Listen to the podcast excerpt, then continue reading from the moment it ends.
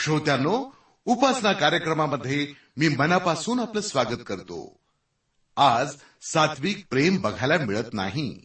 अगदी रक्ताच्या नात्याच्या माणसांमध्ये कृत्रिम प्रेमच दिसून येतं. येशू ख्रिस्त अशा सात्विक प्रेमाचं अद्वितीय उदाहरण आहे. वधस्तंभावर खेळलेल्या अवस्थेतही मरणाच्या दारी विवळतेनं यातना भोगतानाही त्यानं मानवावर मनापासनं अथांग प्रेमच केलं. श्रोत्यानो सुरुवातीला ऐकूया एक भक्तिगीत. त्यानंतर आपल्याला बायबलमधील स्तोत्रसहिता या पुस्तकातनं सौ रोशना पीटर देवाची ओळख करून देतील.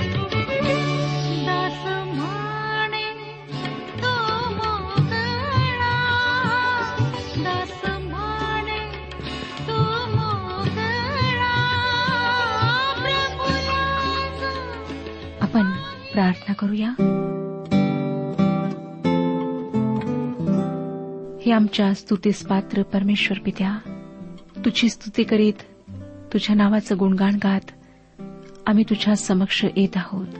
प्रभू तुझी दया तुझी कृपा तुझं प्रेम आमच्यावर विपुल झालेलं आहे.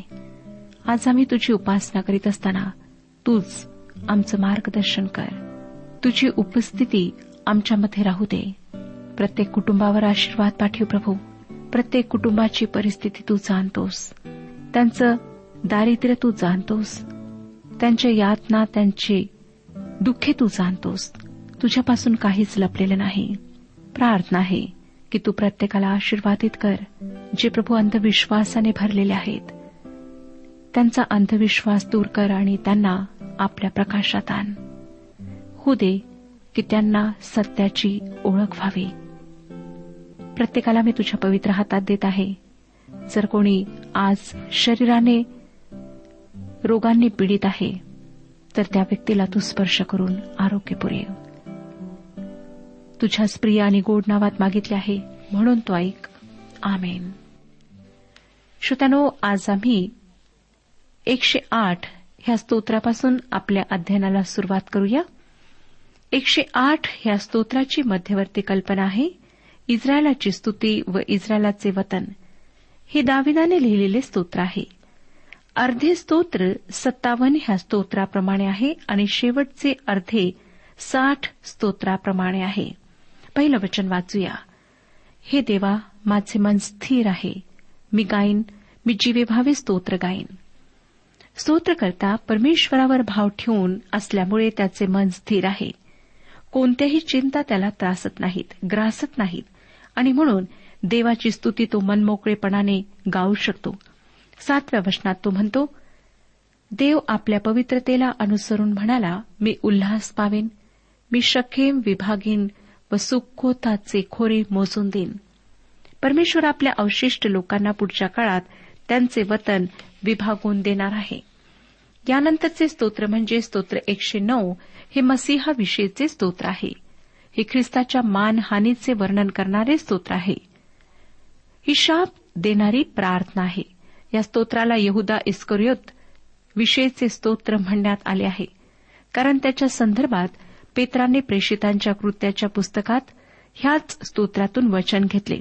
प्रेषितांची कृत्ये पहिला अध्याय विसाव्या वचनात तो म्हणतो स्तोत्रसंहितेत असे लिहिलेले आहे त्याचे ठिकाण ओसाड हो व त्यात कोणीही न राहो आणि त्याचा हुद्दा दुसरा घेऊ श्रोत्यानो आपल्याला आठवतच असेल की यहदा इस्क्रियोतची जागा म्हणजे शिष्यत्वाची त्याची जागा दुसऱ्या शिष्याला देण्यात आली. या स्तोत्रात यहदा इस्करियोताचे वर्णन कसे आहे ते आपण सहा ते नऊ या वचनांमध्ये वाचूया. स्तोत्रसंहिता एकशे नऊ अध्याय सहा ते नऊ वचने. त्याच्यावर दुर्जनाला अधिकारी नेम त्याच्या उजव्या हाताकडे विरोधी उभा राहो. त्याचा न्याय होईल तेव्हा तो अपराधी ठरो. आणि त्याची प्रार्थना पाप ठरो. त्याचे दिवस थोडे होत त्याचा हुद्दा दुसरा घेऊ. त्याची मुले अनाथ होत व त्याची बायको विधवा हो. श्रोत्यांनो यावरून असं वाटतं की यहुदा विवाहित होता व त्याला मुले होती. दहाव्या वचनात स्तोत्रकर्ता म्हणतो त्याची मुले भीक मागत फिरोत आणि ती आपल्या उजाड झालेल्या वस्तीतून बाहेर पडून अनान्न करोत. यहुदाविषयी असलेली ही शाप देणारी प्रार्थना खरोखर भयंकर आहे. मला नाही वाटत की यहुदा इस्कोरेटच्या वागण्याचे कोणी समर्थन करेल किंवा आज करीत आहे. आजकाल मात्र अपराध्यांच्या दुर्वर्तनाचे समर्थन न्यायालयात केल्या जाऊ लागले आहे व त्यानुसार त्यांना कमी प्रमाणात शिक्षा दिल्या जाते. असं म्हणतात की जॉन वेस्लीच्या काळात एका देशामध्ये जवळजवळ दोनशे गुन्ह्याकरिता देहदंडाची सजा होती. पण आता अगदी मोजक्या गुन्ह्याकरिता देहदंडाची शिक्षा ठोठवण्यात येते. मानवाचे कायदे व त्याचा अपराध विषयाचा दृष्टिकोन बदलत राहतो. परंतु परमेश्वराचे नियम कधी न बदलणारे व त्याचे निर्णय सत्य आहेत. आमच्या अपराधांचे समर्थन आम्ही त्याच्यासमोर करू शकणार नाही. ते एकतर ख्रिस्ताच्या पवित्र रक्तावर आम्ही विश्वास ठेवल्याने पुसल्या जातील व देवासमोर आम्ही ख्रिस्त येशूमध्ये न्याय ठरू. किंवा ख्रिस्ताला नाकारल्यामुळे ते कधीही पुसल्या जाणार नाहीत व आम्हाला देहदंडाची शिक्षा म्हणजे दुसरे मरण पत्करावे लागेल.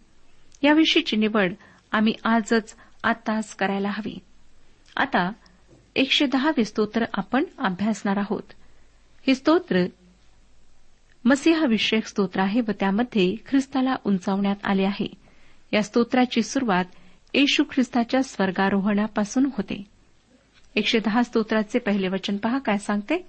स्तोत्रसहिता एकशे दहा अध्याय पहिलं वचन.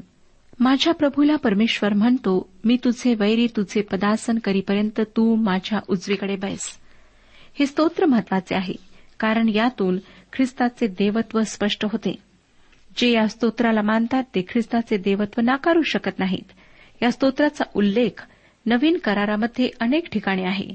प्रेषितांची कृत्ये दुसरा अध्याय चौतीस पस्तीस वचनात इब्रिलोकास पत्र पहिला अध्याय तेरावे वचन दहावा अध्याय बारा आणि तेरा वचनात तसेच इब्री लोकासपत्र पाचवा अध्याय सहाव्या वचनात सहावा अध्याय विसाव्या वचनात सातवा अध्याय एकविसाव्या वचनांमध्ये या स्तोत्रातील वचनांचा उल्लेख आहे.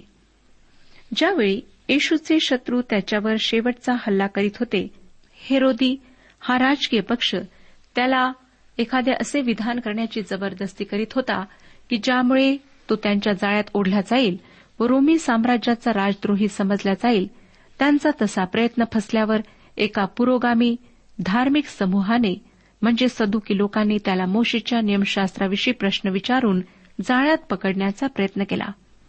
जेव्हा त्यांचाही प्रयत्न फसला तेव्हा परुषांनी त्याला आपल्या जाळ्यात ओढून त्याचा घात करण्याचा प्रयत्न केला. हे परुषी एक राजकीय धार्मिक पुढाऱ्यांचा पक्ष होते. ते त्याला पकडण्यासाठी अशा प्रकारे एकत्रित झाले असताना येशू ख्रिस्ताने त्यांना विचारले ख्रिस्ताविषयी तुम्हास काय वाटते? तो कोणाचा पुत्र आहे? ते त्याला म्हणाले दाविदाचा. त्याने त्यास म्हटले तर मग दाविदाने आत्म्याच्या प्रेरणेने त्याला प्रभू असे कसे म्हटले? तो म्हणतो परमेश्वराने माझ्या प्रभूला सांगितले मी तुझ्या शत्रूस तुझ्या पायाखाली घालीपर्यंत माझ्या उजवीकडे बैस दावीद जर त्याला प्रभू म्हणतो तर तो त्याचा पुत्र कसा होईल? तेव्हा कोणाला त्यास उत्तर देता येईना. आणि त्या दिवसापासून त्याला आणखी काही विचारावयास कोणी धचला नाही. हा वृत्तांत आम्हाला मत्तय कृष्णवर्तमान बावीसावा अध्याय एकेचाळीस ते सेहेचाळीस या वचनांमध्ये वाचायला मिळतो. लक्षात घ्या श्रोत्यानो की येशूने पुरुषांना एक प्रश्न अगदी स्पष्टच विचारला. ख्रिस्ताविषयी तुम्हाला काय वाटते? आणि पुरुषांनी त्याला उत्तर दिले की ख्रिस्त दाविदाचा पुत्र आहे. हे उत्तर ऐकून येशूने त्यांचे लक्ष या एकशे दहाव्या स्तोत्राकडे वेधले. आणि यहुदी ज्याला मसीहाविषयक स्तोत्र म्हणत त्या ह्या स्तोत्राविषयी त्यांचे अज्ञान त्याने त्यांना दाखवून दिले. दाविदाने लिहिलेल्या या स्तोत्रामध्ये प्रभू परमेश्वर मसीहाशी बोलत असताना दिसतो. दावीद मसीहाला माझा प्रभू म्हणून संबोधतो. आणि या संदर्भात जे यहुदी मसीहाला दाविदाचा वंशज समजत त्यांच्यासमोर समस्या होती. कारण त्यात दावीद मसीहाला त्याचा प्रभू मानून त्याला स्वतःपेक्षा श्रेष्ठ समजत होता. यातून ही गोष्ट स्पष्ट होते की मसीहा हा एखाद्या राजापेक्षा किंवा सत्ताधीशापेक्षा अधिक विशेष अशी व्यक्ती असणार होती. तसेच दावीद जर त्याला माझा प्रभू म्हणत होता तर तो त्याचा पुत्र कसा होईल? प्रभू त्याचा निसर्गत हा पुत्र होऊ शकत नाही. त्याचा जन्म दैवी असणे आवश्यक होते. हे स्तोत्र आम्हाला सांगते की प्रभू येशू ख्रिस्त इस्रायलाचा मसीहा कुमारी मातेपासून जन्मरार होता. तसेच या वचनात दावीद म्हणतो परमेश्वराने माझ्या प्रभूला सांगितले म्हणजे दोन व्यक्तीच्या एकाच पातळीवर आहेत त्या या ठिकाणी बोलताना दिसतात. म्हणजे प्रभू प्रभूशी बोलत आहे. इब्री लोकासपत्र याचा पहिला अध्याय व तेरावे वचन आम्हाला सांगते पण त्याने कोणत्या देवदूताविषयी असे कधी म्हटले मी तुझे वैरी तुझे पादासन करीपर्यंत तू माझ्या उजवीकडे बैस या वचनावरून येशू ख्रिस्ताचे देवत्व स्थापित होते. श्रोतानो हे स्तोत्र व नवीन करारातले त्याविषयीचे संदर्भ जर तुम्ही काळजीपूर्वक वाचलेत तर तुम्हाला ख्रिस्ताच्या देवत्वाविषयी खात्री पटेल. स्तोत्रकर्ता एकशे दहाव्या स्तोत्राच्या दुसऱ्या वचनात म्हणतो एकशे दहा स्तोत्र दुसरे वचन. परमेश्वर तुझे बलवेत्र सेवनेतून पुढे नेईल. तो म्हणतो तू आपल्या शत्रूंवर प्रभुत्व कर. प्रभू येशू ख्रिस्त सिवनातून पृथ्वीवर राज्य करावयास येणार आहे. त्याविषयी हे वचन आम्हाला सांगते. याच संदर्भात यशया संदेष्टानेही भविष्यवाद केला. यशयाचे पुस्तक दुसरा अध्याय आणि तिसरे वचन सांगते देशोदेशातल्या लोकांच्या झुंडी जातील व म्हणतील चला आपण परमेश्वराच्या पर्वतावर याकोबाच्या देवाच्या मंदिराकडे चढून जाऊ. तो आम्हास आपला मार्ग शिको म्हणजे आम्ही त्याच्या पथांनी चालू कारण सियोनातून धर्मशास्त्र व एरुश्लेमातून परमेश्वराचे वचन निघेल. श्रोत्यानो त्या काळात एरुश्लेम हे पृथ्वीच्या प्रशासनाचे केंद्रस्थान होईल. परमेश्वराचा इस्रायलाच्या भवितव्याकरिता एक विशेष हेतू आहे. तिसरे वचन एकशे दहा स्तोत्र तिसरे वचन तुझ्या पराक्रमाच्या दिवशी तुझे लोक संतोषाने पुढे होतात. पावित्र्याने मंडित झालेले तुझे तरुण तुला पहाटेच्या दहिवरासारखे आहेत. श्रोत्यानो आजूबाजूच्या परिस्थितीकडे पाहून निराश होऊ नका. परमेश्वर काही करू शकत नाही असे समजू नका कारण एक दिवस परमेश्वर आपले राज्य व आपले सामर्थ्य निश्चित प्रस्थापित करेल. तो तेव्हा अनेकांचे तारण करेल. पुढील काळाकरिता त्याच्या अनेक महान योजना आहेत. चौथे वचन परमेश्वराने शपथ वाहिली आहे आणि ती तो बदलणार नाही. ती अशी की मलकी सदेकाच्या संप्रदायाप्रमाणे तू युगानुयुग याचक आहेस. या ठिकाणी येशू ख्रिस्ताविषयी आणखीन एक महान सत्य प्रगट झालेले आहे. ते हे की प्रभू येशू मलकी सदेक या याचकाप्रमाणे मुख्य याचक आहे. ही संकल्पना इब्री लोकांना लिहिलेल्या पत्रामध्ये विकसित करण्यात आली आहे कारण की ती पवित्र शास्त्रातील महान सत्यांपैकी एक आहे. आपण या पत्रातील एक महत्त्वाचा संदर्भ वाचूया. इब्री लोकासपत्र पाच स्वाध्याय सहा ते दहा ही वचने. इब्री लोकासपत्र पाच स्वाध्याय सहा ते दहा वचने त्याप्रमाणे दुसऱ्या ठिकाणीही तो म्हणतो मलकी सद्देकाच्या संप्रदायाप्रमाणे तू युगानयुग याजक आहेस. त्याने आपल्या देहावस्थेच्या दिवसात स्वतःला मरणापासून तारावयास जो शक्तिमान त्याजवळ मोठ्या आक्रोशाने व अश्रुगाळीत प्रार्थना व विनवणी केली आणि ती त्याच्या सुभक्तीमुळे ऐकण्यात आली. तो पुत्र असताही त्याने जे दुःख सोशिले तेणे करून तो आज्ञांकितपणा शिकला. आणि सिद्ध होऊन तो आपल्या आज्ञेत राहणाऱ्या सर्वांचा युगानुयुगाचा तारण करता झाला. त्याला मलकी सद्दिकाच्या संप्रदायाप्रमाणे प्रमुख याजक असे नाव देवाकडून देण्यात आले.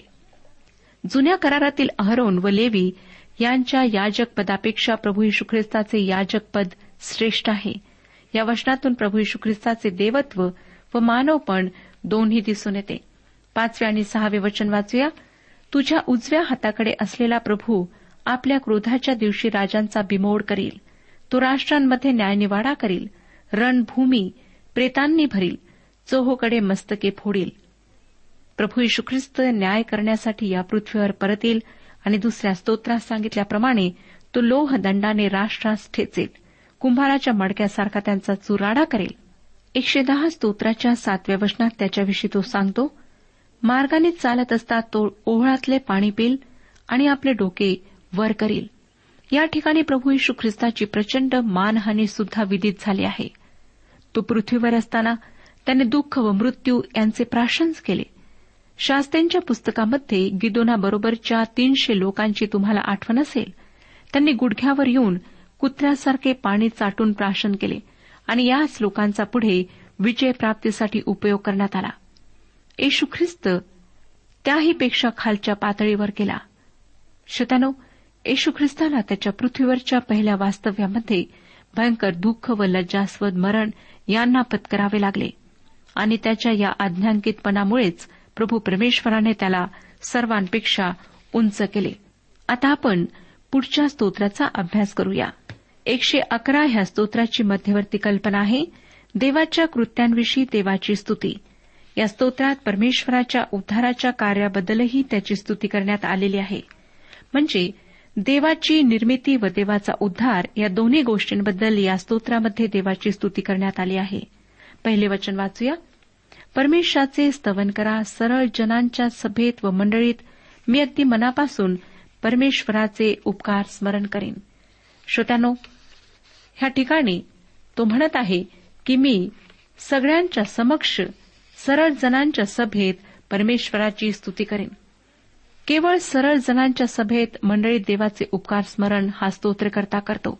कारण जे देवाचा अवमान करतात त्यांच्यासमोर देवाचे उपकार स्मरण करणे निरर्थक आहे ह्याची त्याला जाणीव असावी. दोन ते चार या वचनांमध्ये तो पुढे काय म्हणतो पहा? परमेश्वराची कृत्ये थोर आहेत ज्यास ती आवडतात ते सर्व त्यांचा शोध करीतात. त्याची कृती साक्षात मान व महिमा आहे त्याचे न्यायपण सर्व काळ टिकून राहते. आपल्या अद्भुत कृत्यांचे स्मरण राहावे असे त्याने केले आहे. परमेश्वर दयाळू व कनवाळू आहे. आजकाल लोक या विश्वाच्या निर्मितीची अनेक कारणे देतात. नैसर्गिक जगातल्या उलाढालींमुळे हे विश्व अस्तित्वात आले असे काहींचे म्हणणे आहे. परंतु या सर्व कारणांवर विश्वास ठेवणे म्हणजे प्रभू परमेश्वराला त्याच्या गौरवापासून वंचित करणे होय. तो निर्माण करता आहे हे नाकारणे होय. आणि जसे ख्रिस्ताला उद्धारक तारक म्हणून नाकारणे आहे तसेच प्रभू पित्याला निर्माणकर्ता म्हणून नाकारणे आहे. जर तुम्ही त्याला आपला तारक म्हणून स्वीकारता तर तुम्ही त्याचा निर्माणकर्ता म्हणूनही स्वीकार कराल. नंतर तो नव्या वचनात काय म्हणतो पहा त्याने आपल्या लोकांस उद्धारदान पाठवून दिले आहे त्याने आपला करार सर्व काळचा नेमिला आहे त्याचे नाव पवित्र व भययोग्य आहे. श्रोत्यानो परमेश्वर भयास योग्य आहे याची आम्हापैकी प्रत्येकाने आठवण व जाणीव ठेवायला हवी. आणि परमेश्वराचा करार थोड्या काळापुरता नाही तर सर्व काळाकरिता नेमण्यात आला आहे. त्याचे उद्धाराचे कार्य त्याच्या लोकांकरिता आहे. दहाव्या वचनात तो म्हणतो परमेश्वराचे भय ज्ञानाचा आरंभ होय. त्याप्रमाणे जे वर्ततात त्या सर्वात सुबुद्धी प्राप्त होते. त्याचे स्तवन सर्व काळ चालते. विश्वाच्या निर्मितीवरून परमेश्वराचे कार्य किती महान आहे हे स्पष्ट होते. आणि या निर्मितीच्या कार्यावरून तो सर्व सामर्थ्यशाली आहे व त्याची सुज्ञता युगानुयुगाचे आहे हे सिद्ध होते.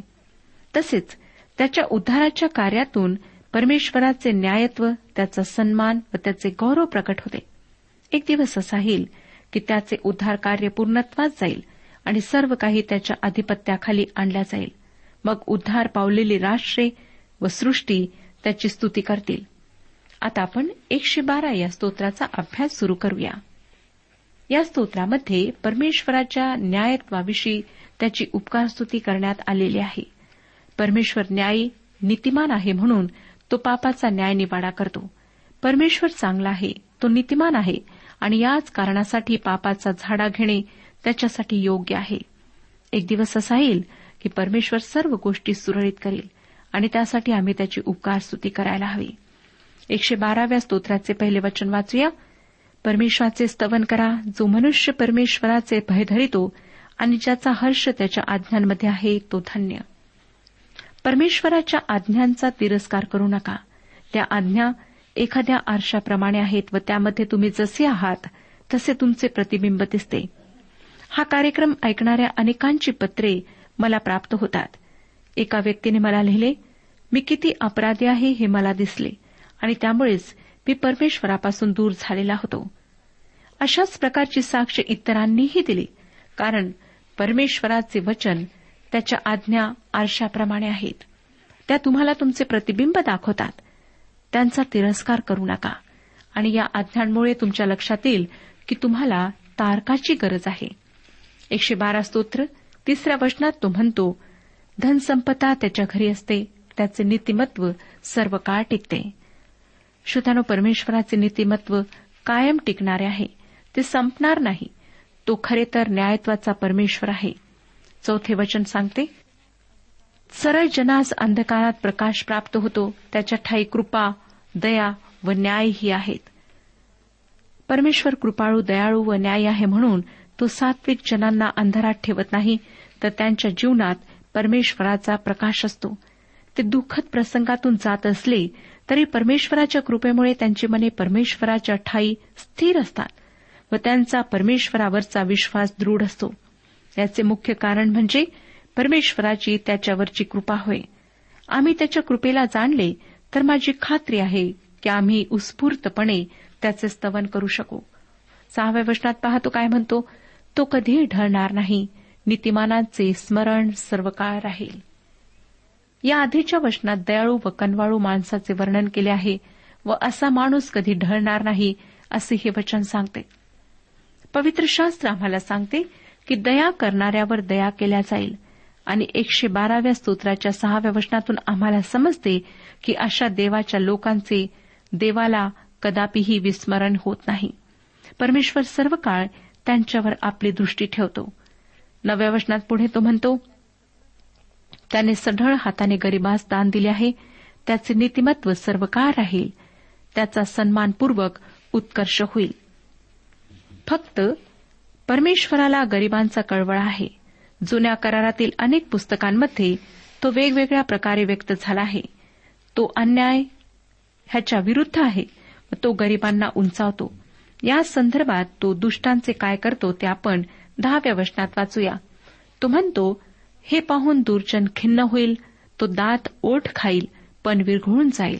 दुर्जनांची इच्छा नष्ट होईल.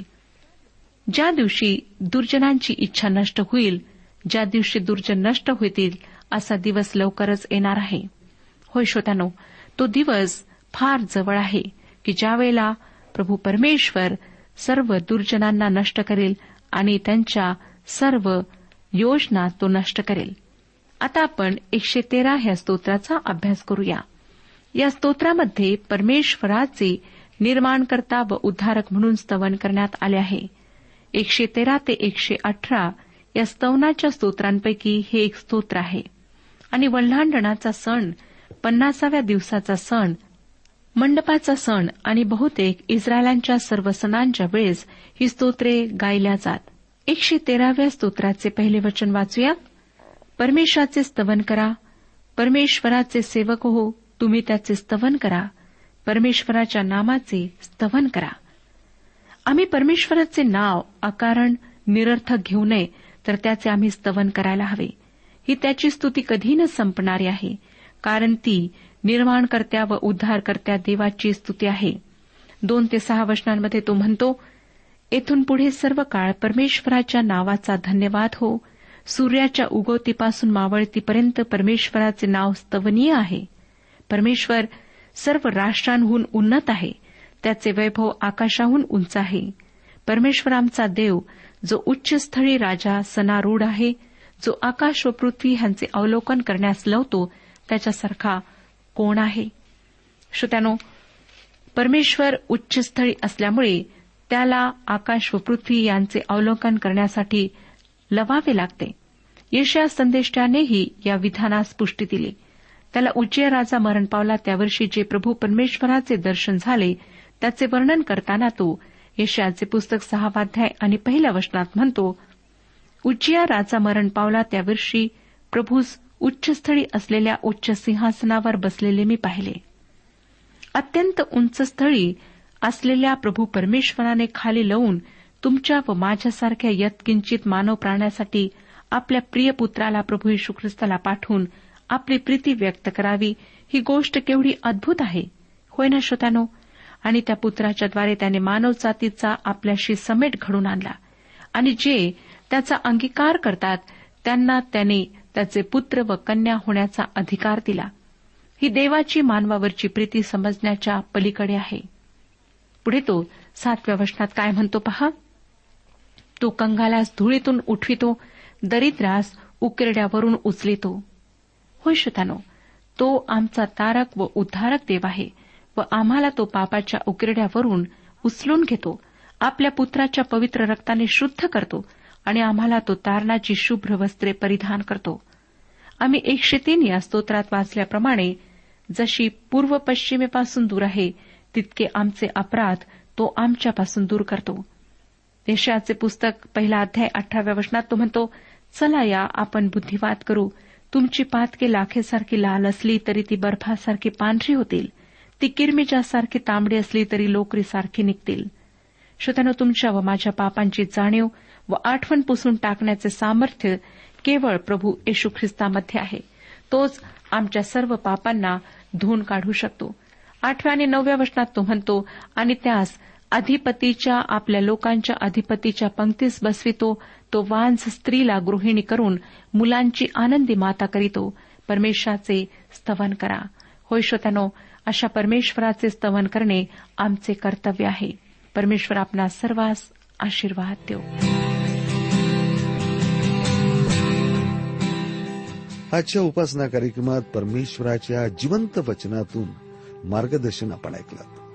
आजच्या या वचनातून आपणास काही आशीर्वाद मिळाला असेल यात काही शंका नाही. सुदैव जीवनविषयक काही शंका असल्यास किंवा काही प्रश्न असल्यास किंवा काही प्रार्थना निवेदन असल्यास पत्राद्वारे आम्हास अवश्य कळवा. आम्हाला अगदी आनंदच होईल. पत्र व्यवहारासाठी आमचा पत्ता लिहून घ्यावा. कार्यक्रम उपासना पोस्ट बॉक्स क्रमांक एक शून्य दोन बेजनबाग नागपूर पिनकोड क्रमांक चार चार शून्य शून्य शून्य चार. आमचा ईमेल अॅड्रेस आहे Marathi T T B at radio eight eight two dot com. Email address पुन्हा एकदा ऐका. Marathi T T B at radio eight eight two dot com बरं तर आता इथंच थांबूया कारण आपल्या कार्यक्रमाची वेळही संपत आलेली आहे. पुन्हा आपली भेट आपल्या पुढल्या कार्यक्रमात तोपर्यंत नमस्कार.